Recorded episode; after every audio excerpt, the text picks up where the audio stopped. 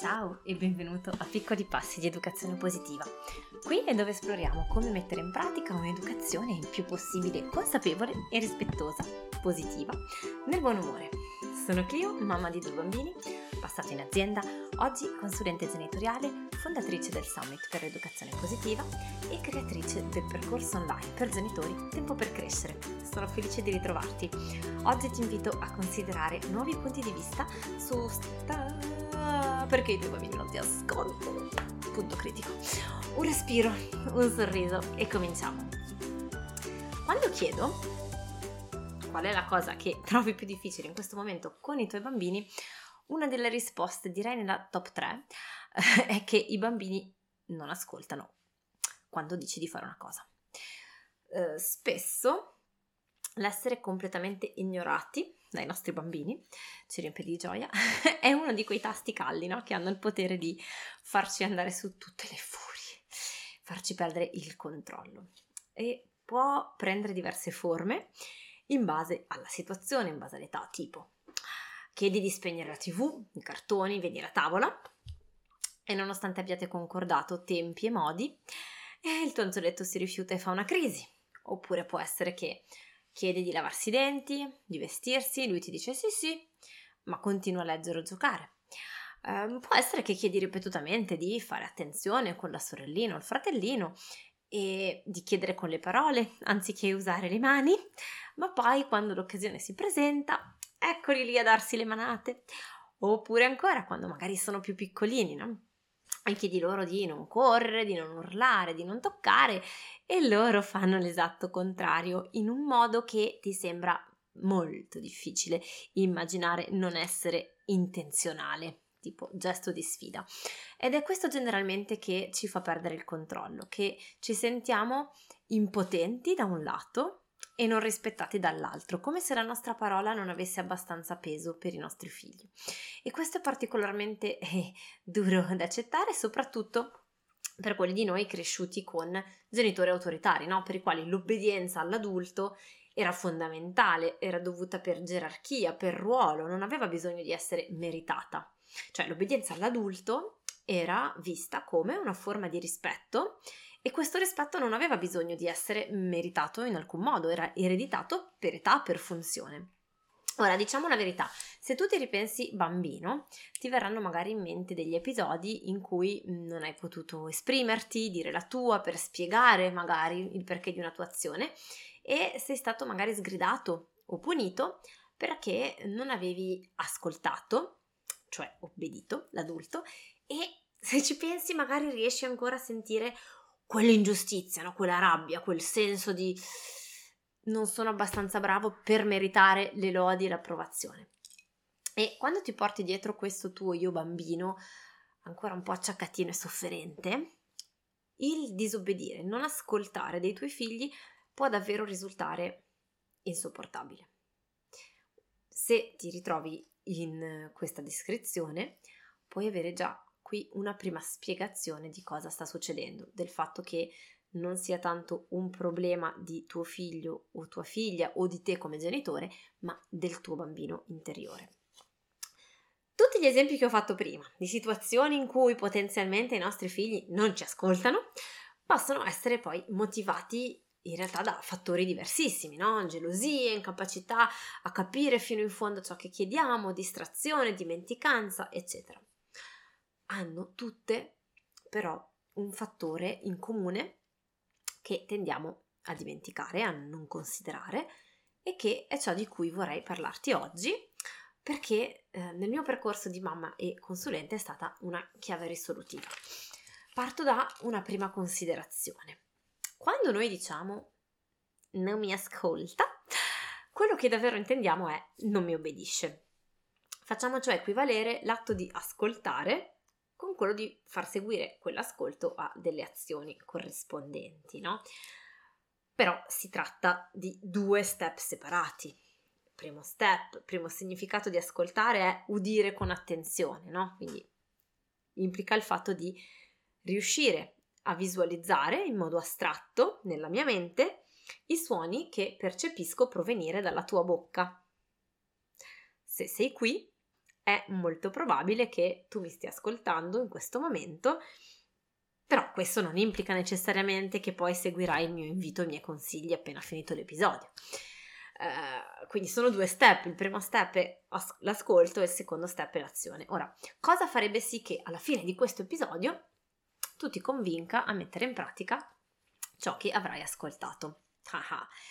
Du du du du. Potresti mandarmi nei commenti, dirmi. Ora, ci dovrebbe essere molto probabilmente non solo nelle mie parole, ma anche nel tono di voce, negli argomenti, negli, argom- negli esempi che uso, un qualcosa che ti faccia sentire in primis a livello emotivo che quello che dico ti interessa, ti riguarda, che ha un impatto nella tua vita che è importante per te e che tu reputi fattibile per te, che tu ti senta in grado di compierlo, no? È quello che si chiama una motivazione che nasce dall'interno, perché certo non è che vengo a punirti o a darti dei premi per convincerti a, o costringerti a fare come dico io, tra l'altro ci mancherebbe, ma lo stesso principio vale per i nostri bambini. Finché non troviamo quella leva interna, dovremo sempre continuare a ricorrere a incentivi esterni, no? come costringere con la forza, con i premi, con la paura, perché facciano come indichiamo loro. Soprattutto perché spesso e volentieri, e anche qui no, non, non, non, sempre ce ne rendiamo conto nella, nella fretta, nell'abitudine, che quello che chiediamo loro di fare o di non fare, nell'immediato è spiacevole per loro, o comunque meno piacevole dell'alternativa, sempre ai loro occhi. Pensaci per un attimo stai giocando tranquillamente ta ta ta, e devi interrompere perché devi mettere a posto. Oppure stai dormendo o riposando tranquillo sotto le copertine e devi uscire dalle coperte al freddo per vestirti. Ma è ora di alzarti, amore! Senti la gioia e l'impeto di correre, di esplorare, di urlare il tuo entusiasmo e invece devi trattenerti perché si parla a bassa voce. Stai mangiando la cioccolata Mm, e devi smettere. Senti la rabbia e l'istinto di ripristinare quella che ai tuoi occhi è un'ingiustizia perché l'amichetto, la sorellina, il fratellino ti hanno rubato il gioco e anziché dare un pugno o un calcio devi trattenerti e calmarti e poi magari chiedere con le parole senza la certezza che l'altro bimbo accetti la tua richiesta. Sono tutte cose difficili, no? Se le vediamo con gli occhi di un bambino richiedono uno sforzo sul momento, implicano certamente un vantaggio di lungo periodo, una necessità futura, che però il bambino fa fatica a vedere perché non ne ha ancora né la capacità né l'esperienza. Quindi stiamo chiedendo ai nostri bambini di fare uno sforzo e abbiamo bisogno di capire i nostri bambini per comprendere nel profondo quale possa essere quella leva interna che fa sì che loro si decidano a mettersi in azione, quindi che passino da questo step tra ascolto e azione. Um, l'elemento in comune di tutti questi esempi è questo, la necessità di ascoltare noi per primi i nostri bambini, di capire il loro punto di vista, il loro mondo, cioè capire come loro vedono il loro mondo in quel preciso momento, perché così riusciamo a far loro sentire che li stiamo vedendo nella loro interezza, dentro e fuori, che siamo connessi a loro e solo così possiamo cogliere il loro bisogno e quindi riuscire a far leva sulla loro motivazione interna. E toglierei poi, e sicuramente può essere oggetto di altri episodi, il discorso del rispetto, del fatto che se all'ascolto non segue azione, allora vuol dire che il bambino non mi rispetta, allora vuol dire che non sono un buon genitore, perché se ci rendiamo conto no, che se vediamo le cose sotto quest'altra luce, sotto quest'altro punto di vista, non, c'entra, non c'è nessuna nozione di, di, rispetto dietro, che è una sovrastruttura culturale che ci portiamo dietro noi. No? Il, vediamo invece qual è il, primo, il bisogno primo, primario, fondamentale, principale dei nostri bambini che hanno fino ad almeno l'adolescenza, no? che è quello di sentirsi amati e importanti ai nostri occhi, bisogno più grande dell'essere umano. Niente fa sentire più importanti, amati e compresi che l'essere inclusi e ascoltati. Inclusi e ascoltati. Pensaci per un attimo. Immaginati in un contesto di lavoro. Immagina che qualsiasi sia il tuo lavoro, adesso farò un esempio, ma puoi trasporlo facilmente nella, nella tua situazione. Eh, immaginati che la tua responsabile o il tuo responsabile nell'attraversare l'ufficio esclamino senza fermarsi né guardarti in faccia che stanno andando in riunione, sono di fretta e tu devi assolutamente interrompere quello che stai facendo per chiudere il progetto. Chiedi alla segretaria i dettagli, manda tutto via mail entro stasera. E tu avevi giusto programmato di uscire prima per passare del tempo con i tuoi bambini. Tu ti eri magari organizzato per finire per tempo. Non sai esattamente di che progetto si tratti e solo il fatto di dover ricopiare, eseguire degli ordini ti entusiasma circa come la visita preliminare della conoscopia. Ecco. Quindi il tuo pensiero qual è? Focalizzato a fare in fretta per levarti di torno quella patata bollente in qualche modo, mentre dentro di te sei lì che lanci fulmini e maledizioni al tuo capo, alla tua capa, che poteva anche pensarci prima, e poi perché proprio io, e la voglia meno di zero. Ora, pensa se invece la suddetta persona fosse entrata nel tuo ufficio bussando e avesse chiesto di parlarti un momento a tu per tu. Se ti avesse detto che aveva proprio bisogno della tua esperienza per concludere un progetto delicato e sentiva che eri tu la persona più indicata. Pensa se avesse chiesto il tuo parere su come procedere e ti avesse detto so che è un po' all'ultimo momento e mi rendo conto che forse organizzativamente parlando non è possibile oggi per te perché magari hai impegni familiari che ti aspettano e non riesci a, a incastrare questo in più e a fare più tardi. Però mi piacerebbe che considerassi l'ipotesi di concludere tu questo progetto se pensi che ti sia fo- possibile.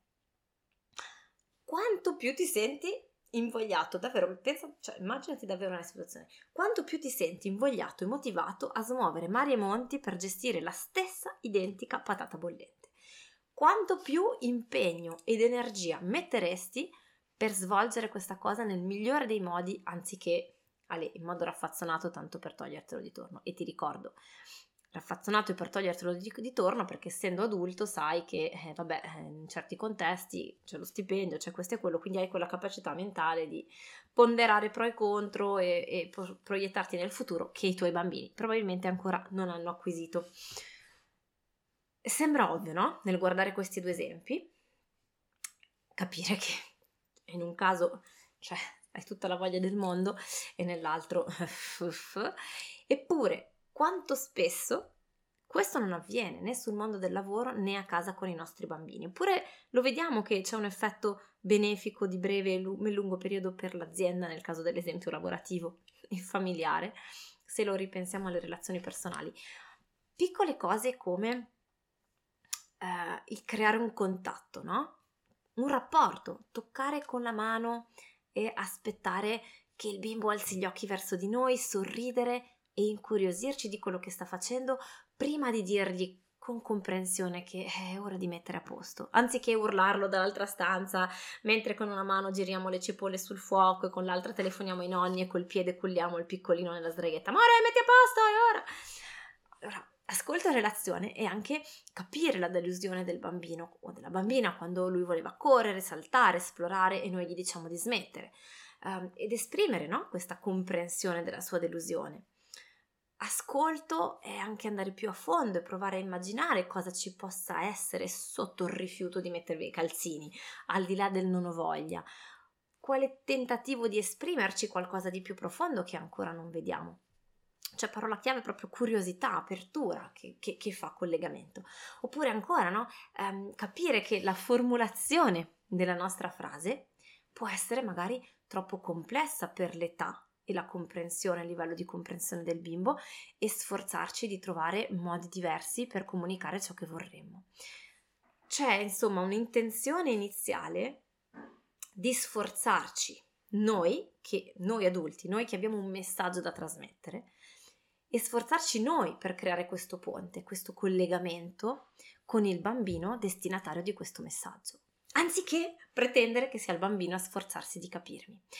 E questa intenzione iniziale attenzione, non è che lo dobbiamo fare perché per buonismo, perché i genitori di prima erano cattivi e insensibili, poveri bambini. No, questa intenzione nasce in primis dall'amore, dal desiderio profondo di conoscere l'altro, il mio bimbo, la mia bimba, no? di provare a vedere come lui o lei vedono le cose, per, per poi trovare in questo amore, in questa intenzione di curiosità, il modo più efficace perché il mio messaggio sia ricevuto correttamente. E questo mio messaggio, no?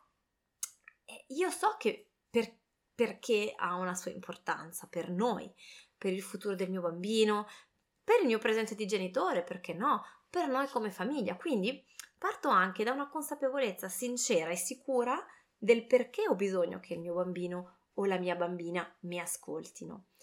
E cosa che magari non, non consideriamo. In questo modo do anche un esempio di come si fa ad ascoltare, no? Perché i bambini non mi ascoltano, però io che esempio do del mio ascolto nei loro confronti? Come fanno i bambini a imparare se prima non diamo loro un esempio da cui partire. Quindi con il mio ascolto e il mio tentativo di comprendere e connettere, prima di chiedere, do anche un esempio di come si faccia a riprodurre questo ascolto. Allora non solo offro una motivazione molto più profonda di incoraggiamento, eh, voglia di continuare a sentirmi importante, un desiderio naturale di, di compiacere mamma e papà, ma anche un insegnamento, una competenza che sono una base necessaria perché poi il bambino sappia ascoltarmi e ascoltare. Non come modo di, di dire, per sottintendere obbedienza, ma ascoltarmi davvero. L'argomento poi è vastissimo e, e potremmo soffermarci su, su qual è allora questa distinzione in azione in obbedienza, cosa fare nel momento in cui ok ascolto il bambino ma lui sembra comunque non, non fare e se questa cosa è davvero importante come mi posso comportare, come posso nel dettaglio modificare il mio modo di comunicare, come posso accompagnare il mio bambino in tutto questo, lo vedremo un passo alla volta nei prossimi episodi. Intanto mi piacerebbe, um, se, se, hai voglia, lasciarmi anche nei commenti come, come questo nuovo, diverso modo di vedere l'ascolto ti può aiutare nel tuo quotidiano con i tuoi bambini e nel sentirti eh, un cambiamento dall'interno, no? nel cambiare questa percezione di vedere le cose, nel sentirti tu in primis più incoraggiato e più eh, capace eh, nel avanzare, nell'andare avanti nel tuo percorso da genitore. E ci diamo appuntamento la prossima settimana. Grazie e un grande bacio.